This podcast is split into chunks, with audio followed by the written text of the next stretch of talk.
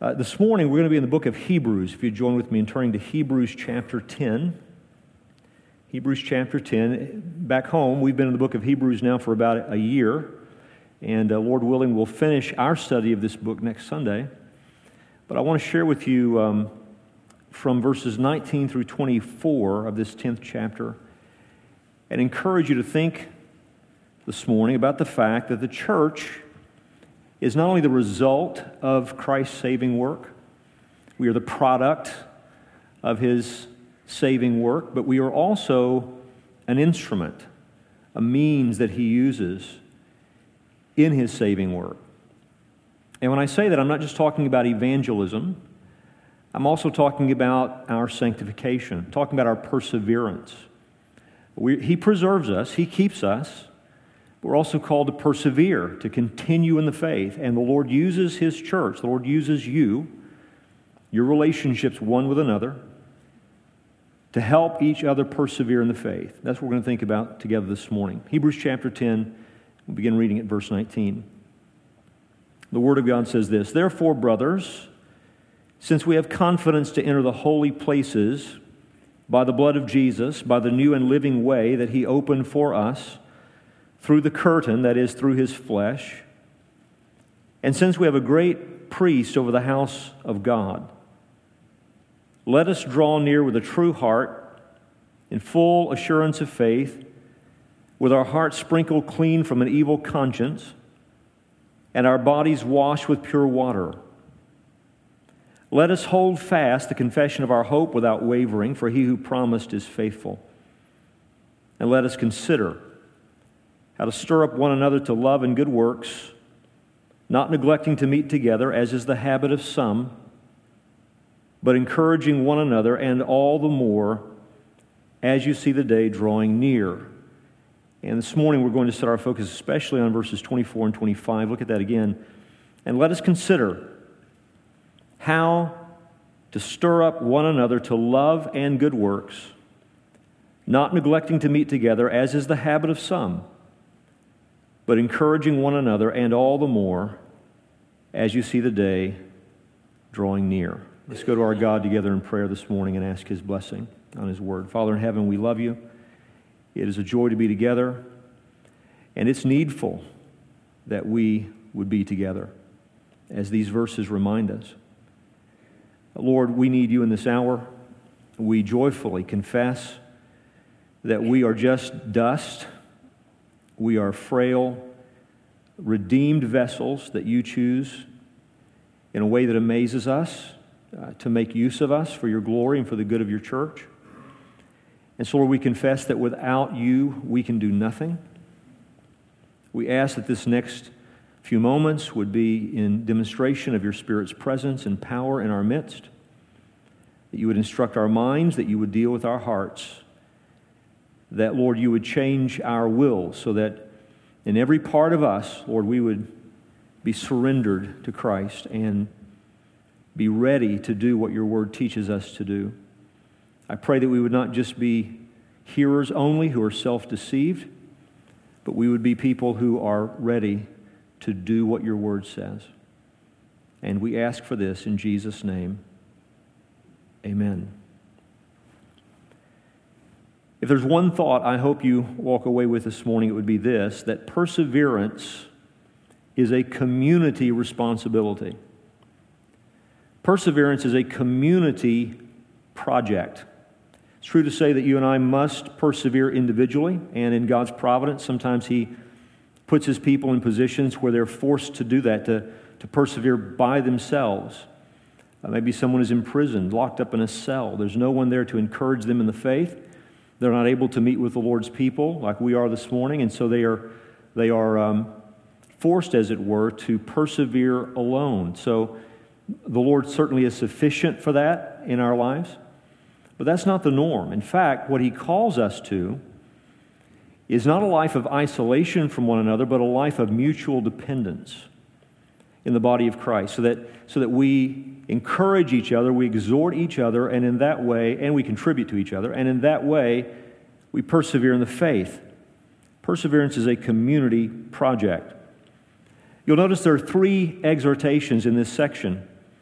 In verse 22, we are told to draw near with a, a, a, heart, a true heart and full assurance of faith. Draw near to God. That's that exhortation.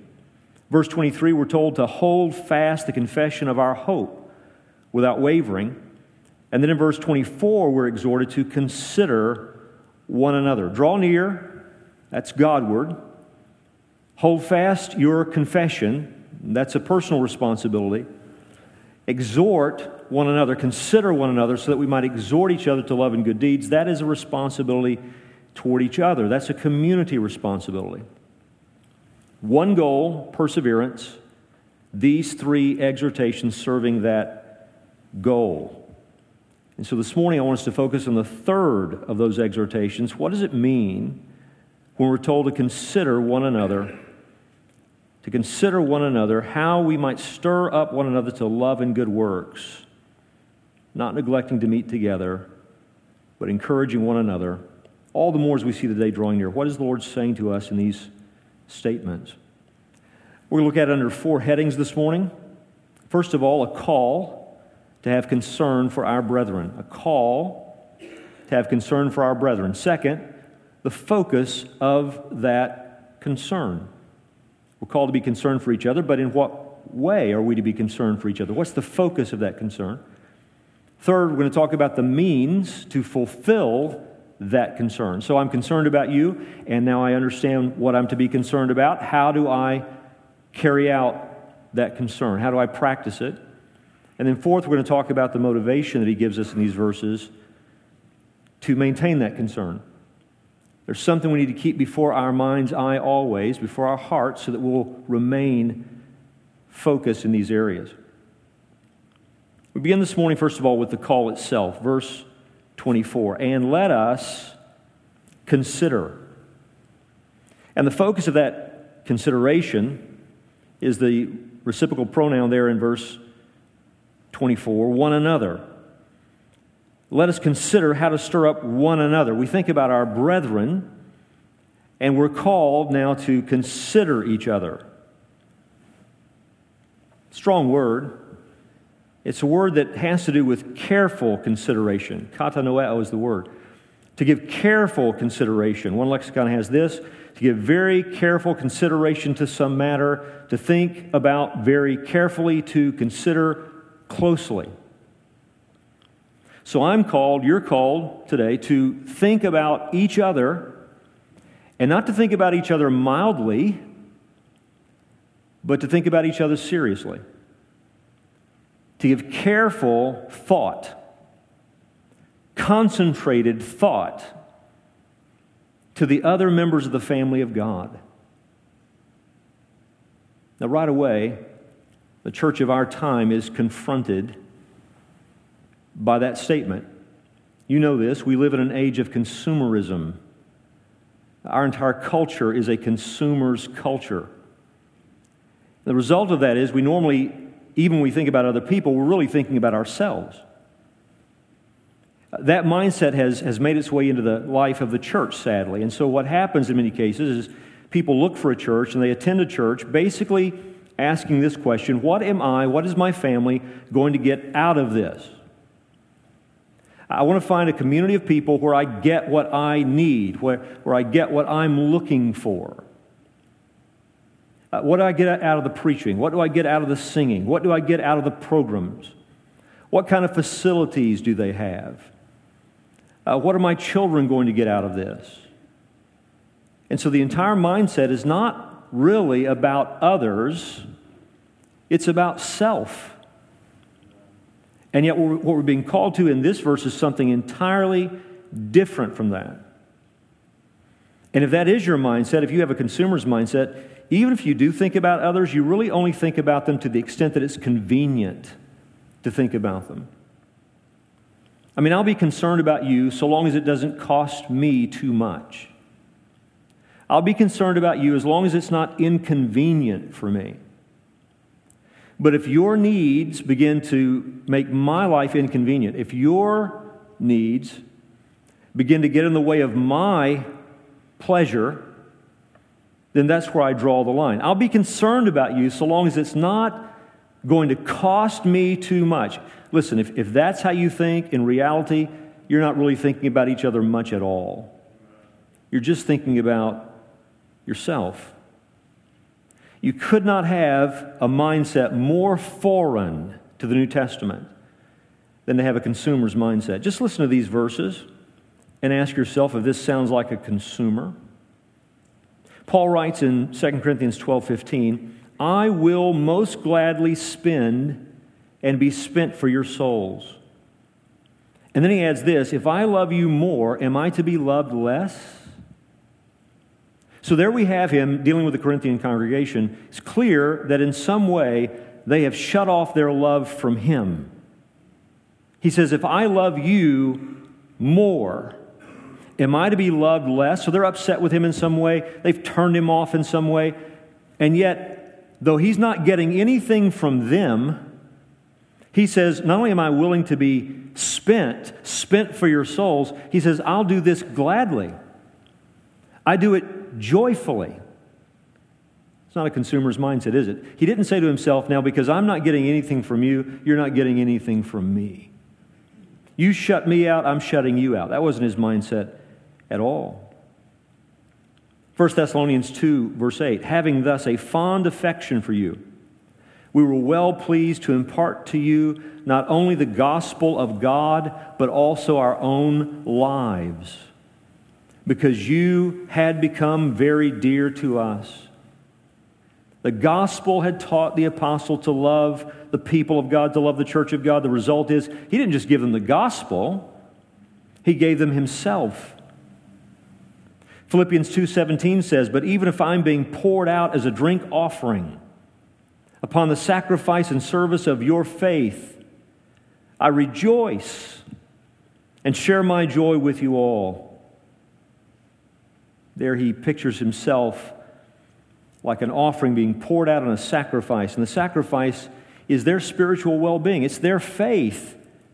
And he says as he sees himself being poured out in the interest of their faith, it's a cause for his joy.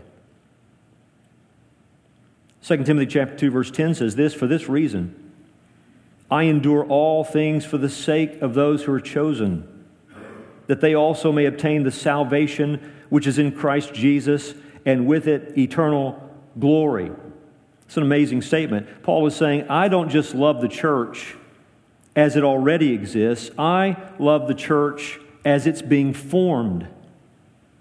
He says, I endure all things for the sake of those who are chosen, that they also may obtain the salvation which is in Christ Jesus. He's loving the church in advance. He's willing to have his life poured out in the interest of seeing others come to faith in Christ, becoming members of the family of God, becoming his brothers and sisters. None of this is a consumer's mindset. None of this is asking, what can I extract from the church? You see, it's about investment, it's not about extraction. So I would just stop and ask you this morning is that your mindset when you think about this church? When you think about your brethren? First of all, I would ask have you given much thought to your brothers and sisters this week? Uh, could it be said of you that you carefully consider your brethren? And then, as you do consider them, are you thinking like a consumer? What can you get out of this Sunday? Or are you thinking in terms of someone who's investing in the lives of others, the faith of others? Think about it. Every New Testament analogy that's used to teach us about the church, it all involves great love and loyalty. Uh, the church is the bride of Christ. Christ, the bridegroom, we're the bride. And so, there we are a people who are loved by the chief shepherd, and that love is the standard for our love toward each other. The church is compared to a family. And if you think about, is there any place in the world where you ought to meet with loyal love? It ought to be the, the family. Husbands and wives and siblings loving each other loyally. The church is a flock. And we have a chief shepherd who, though he has 99 in the fold, if he has one that wanders away, he'll leave the 99 to go find the one. That's the kind of example that's set before us in terms of how we're to love each other. The church is a body. If one member suffers, the whole body suffers with it. If one member rejoices, the whole body rejoices with it. We are mutually dependent upon one another. We're, we we need each other in order to function in this world. The church is at times compared to soldiering. And if you think about a place where there's loyal love, it's the armed forces. You don't leave somebody behind. No one's left behind. That ought to be the mindset in the life of the local church. The church is compared to a building, a living temple. And so, stone by stone, we're joined together as the Lord builds up his church. Every analogy used teaches us not only of our mutual dependency, but of loyal love. So, this is the call.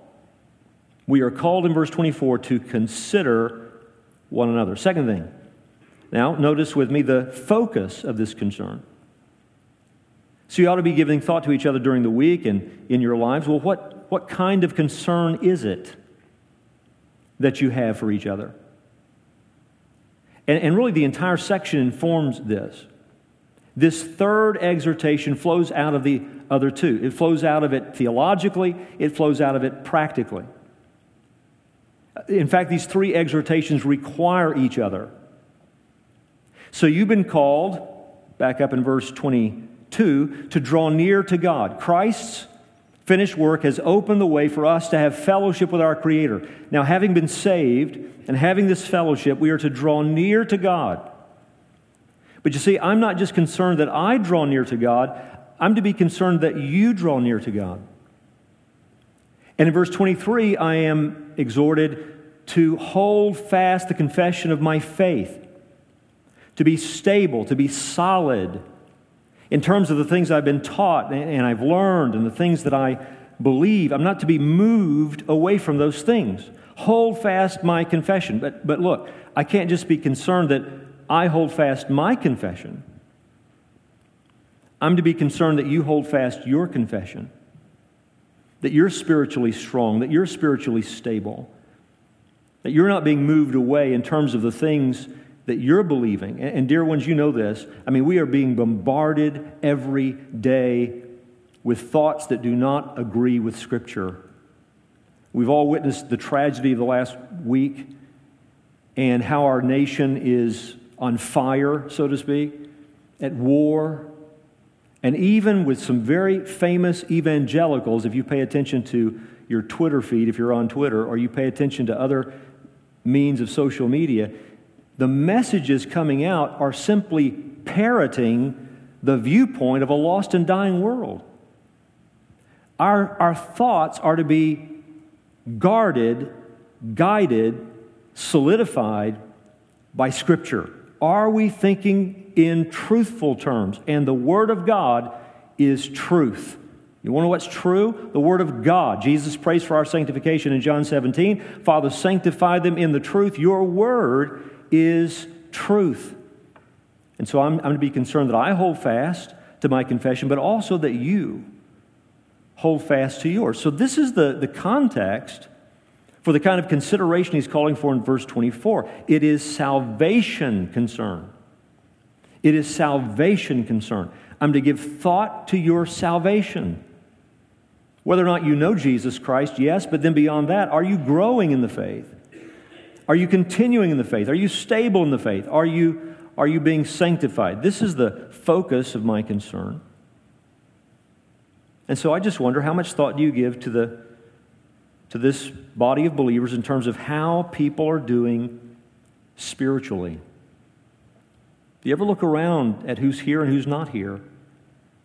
And do you pay attention to how a person is doing? The person in your circle of influence. I know as our churches grow, our circle of influence, sometimes it's, it's smaller than the entire church, but in your circle of influence, are you paying attention to how your brethren are doing spiritually? And notice this is not a mild thing uh, that we're to be giving thought to. When he says in verse 24, and let us consider how to stir up one another, that, that, the word translated stir up there in the ESV, it is a very strong word. It's used in Acts 1539 to describe the disagreement between Paul and Barnabas when they went their separate ways.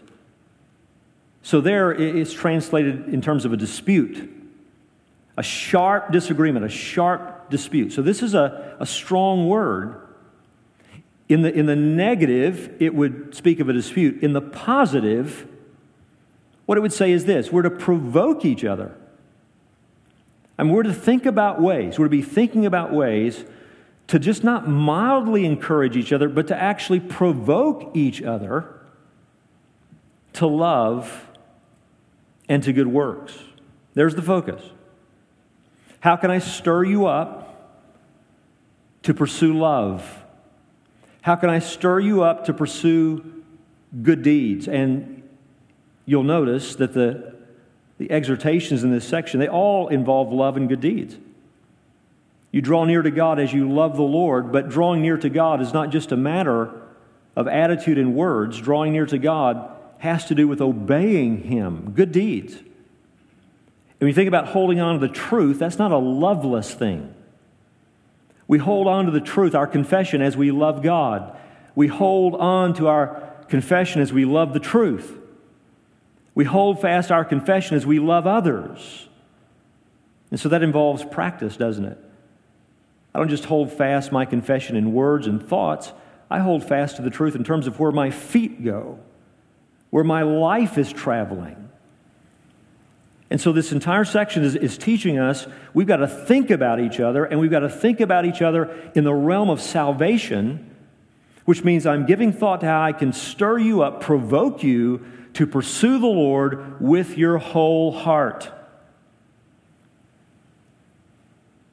Now, can I say this also is going to involve something else? You know, we think about consumerism. Where there's consumerism, there's also isolationism. So I'm not coming to invest, I'm coming to extract. That's consumerism. What that means is, is I don't really want anyone getting me outside of my comfort zone. So, so here's the question Is it okay for other members of this body to be concerned about you this way? Is it all right for your brethren to stir you up to love and good deeds? What if this? What if it's not just going to mean that they encourage you? What if it's going to mean that they correct you? Is it all right for someone to ask how you're doing spiritually? Is it all right if there are reasons to be concerned for them to come to you and lovingly, right, in a way that honors Christ, in a way that reflects the Spirit's work, to confront you about your sin. Sometimes the attitude people have is this look, it's okay for you to be concerned about me, but don't correct me. You can be concerned about me as long as you think I'm doing well, but don't be concerned about me if you don't think I'm doing well. So, sort of a one way kind of concern. It's just praise, it's just affirmation, but there's no room for correction. And I say to you this morning, that is not a New Testament relationship between believers. We're not only called to confess our sins to each other, we're called to confront sin as we see it in each other because we love each other. And we know what sin does it destroys. How can I say I love you and watch your life being destroyed by your own disobedience and say nothing about it? That's not love. So the call is to consider each other. The focus of the consideration is salvation. Salvation. Third thought the means to fulfill that concern. So I think about you and I think about your salvation and I think about how you're doing spiritually. Now, now how can I practically demonstrate this concern? He tells us two ways. One is negative, the other is positive. Verse 24, and let us consider how to stir up one another to love and good works. Here's the negative not neglecting to meet together, as is the habit of some. If you want to walk in these verses, stop neglecting the public gatherings. When the church meets together, make sure that you're present. Episynagoge is the word for gathering. Verse 25, or the, the meeting together. You can hear in that word synagogue. It's worship gatherings. The Christian gatherings for the purpose of public worship. That's what he's talking about. This is not a reference to meeting at Starbucks. This is not a reference to having somebody into your home. This is not a reference to going out to dinner, though, though those things are good and can, can contribute to what we're talking about this morning. But what he has specifically in mind are the public worship gatherings of the church. And he says, do not neglect them. Now, some people want to say, well, what he has in mind here is really just apostasy. What he's saying is, is don't walk away, excuse me, don't walk away from the church. Well, that's not what he's saying. I'll tell you how I know that because there's an inconvenient word for some who want to take that position. It's the word ethos. It's translated in the ESV there, habit, as is the habit of some. Okay, apostasy is not a habit. Apostasy is a decisive choice. I choose to abandon Christ. I choose to abandon the gospel. I choose to walk away from the church. That's apostasy. He's not talking about apostasy in verse 25, though it has to do with apostasy. He's talking about a habit. So, what's going on right here as he writes this letter is some are beginning to disappear from the public gatherings. The church is meeting together, and, and you're not showing up. And it's becoming a habit, it's becoming a pattern. He says, don't do that. Now, I said this does have to do with apostasy. You say, in what way? Well, listen. This is where spiritual drifting often begins to manifest itself. A person begins to drift in terms of drawing near to God. Where does it show up? All of a sudden, we don't see them around the church. A person begins to drift in terms of what they say they believe. Where does it show up? All of a sudden, we don't see them around the church and a person begins to opt out of their mutual responsibilities in the body of Christ, where does it show up? It shows up because they don't show up when we meet together as a church. And I'm not just to be concerned that I'm present, keeping the whole section in mind, I ought to be concerned whether or not you're present. Is there anybody you know and love in this church that it's becoming their pattern, it's becoming their habit to be absent when the church gathers? Do you know this is the way? This is a means that God uses for our spiritual perseverance. It is the public worship gatherings of God's people. How do I show this concern for you? I show it in the realm of public worship. But now notice the positive part of that. As we gather together, what are we gathering for? Not consumers, not just to extract, not just to receive. But verse 25, we're to be encouraging one another encouraging one another, exhorting each other. Be honest with yourself for just a moment. When you thought about this Sunday, when you were getting ready for church, when you were preparing during the week, you got dressed, you got in your car, about to show up, did you give any thought to encouraging someone in this body today in their walk with Jesus Christ? You don't just come to hear a sermon. You don't just come to sing songs. You don't just come to give your gifts. The Lord calls us together that we might be divinely used instruments in the perseverance of our brothers and sisters. To encourage them to continue with Jesus, to continue in the faith, to walk in the Word of God. This is the way we express this concern we gather together and we gather together to encourage each other. Finally, last thing this morning, notice the motivation that maintains this concern, keeps our vision clear, keeps our vision focused, keeps our hearts warm. We sang this morning about confessing, you know, cold hearts, and we get those sometimes. But here's how we guard against that. Into verse 25, and he says, Do this all the more as you see the day drawing near. What day does he have in mind? Well, it's the day of the Lord. He's speaking in general terms. He's not, he's not breaking out here, you know, an eschatological map. that tells us all that, that we believe about the end times. That's not what he's doing. He's, he's gathering it all up in a general way and saying, listen, the end is coming. The day when God's promises, all of them are going to be fulfilled in our experience. The day when the opportunities we have right now are going to be over. I've heard John MacArthur say before, and I resonates with me. You know, there's nothing we do right now on earth that we won't do better in heaven except evangelism. Our fellowship will be perfect in heaven.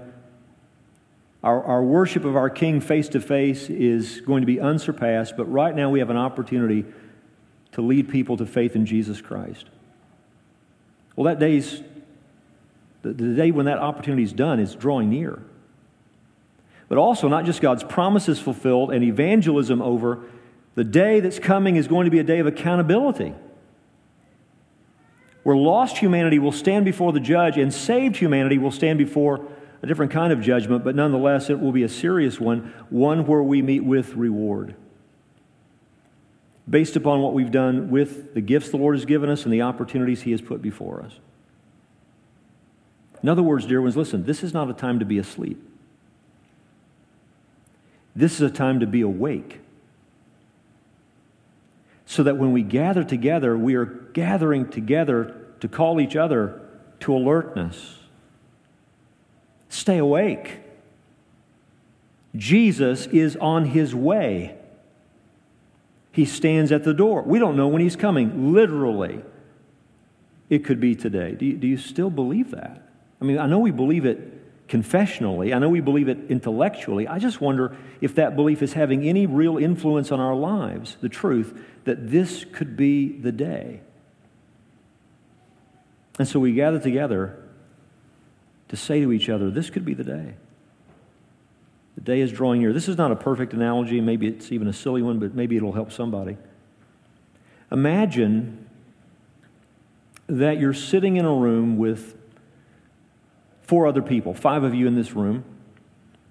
And in this room, there are cameras monitoring your activity. And someone walks into the room and he says, Listen, here's the deal. I'm going to go away for a while. And um, I want you all to stay awake.